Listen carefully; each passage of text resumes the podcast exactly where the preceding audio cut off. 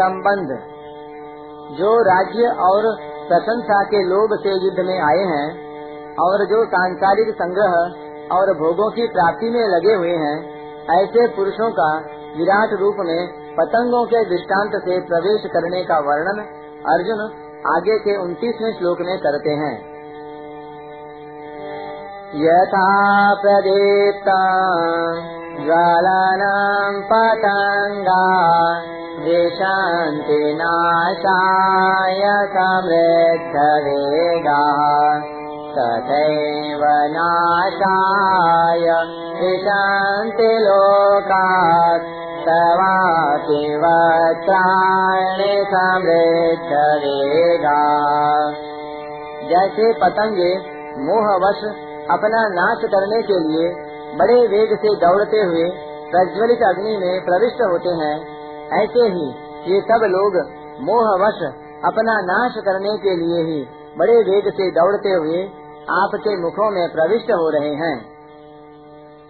व्याख्या, यथा प्रदीप्तम ज्वलनम पतंगा विशंति नाशाय समृद्ध वेग।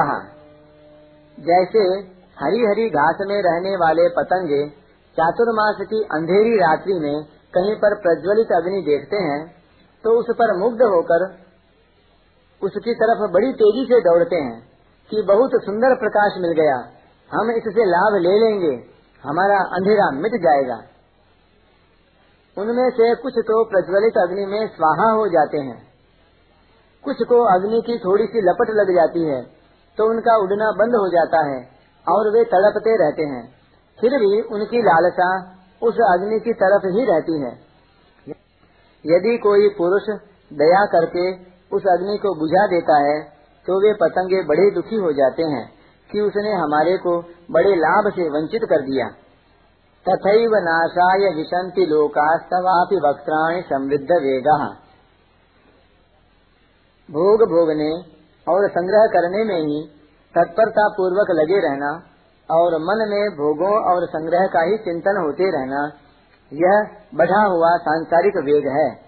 ऐसे वेग वाले दुर्योधन आदि राजा लोग पतंगों की तरह बड़ी तेज़ी से काल चक्र रूप आपके मुखों में जा रहे हैं, अर्थात पतन की तरफ़ जा रहे हैं। चौरासी लाख योनियों और नरकों की तरफ़ जा रहे हैं। तात्पर्य यह हुआ कि प्रायः मनुष्य सांसारिक भोग, सुख, आराम, मान, आदर आदि को प्राप्त करने के लिए रात दिन दौड़ते हैं।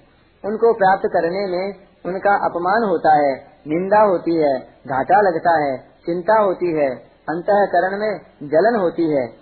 और जिस आयु के बल पर वे जी रहे हैं, वह आयु भी समाप्त होती जाती है। फिर भी वे नाशवान भोग और संग्रह की प्राप्ति के लिए भीतर से लालायित रहते हैं। परिशिष्ट भाव। पिछले श्लोक में नदियों का और इस श्लोक में पतंगों का दृष्टांत दिया गया है। पतंगे तो मोहवश लेने की इच्छा से खुद अग्नि में जाते हैं, पर नदियाँ अपने आप को देने के लिए समुद्र में जाती हैं। अतः जो मनुष्य लेने की इच्छा रखते हैं, वे पतंगों के समान हैं। और जो मनुष्य देने की इच्छा रखते हैं, वे नदियों के समान हैं। लेने का भाव जड़ता है, और देने का भाव चेतनता है।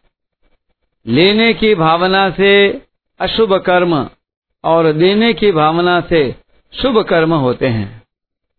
लेने की इच्छा वालों के लिए स्वर्ग है और देने की इच्छा वालों के लिए मोक्ष है। कारण कि लेने का भाव बांधने वाला और देने का भाव मुक्त करने वाला होता है।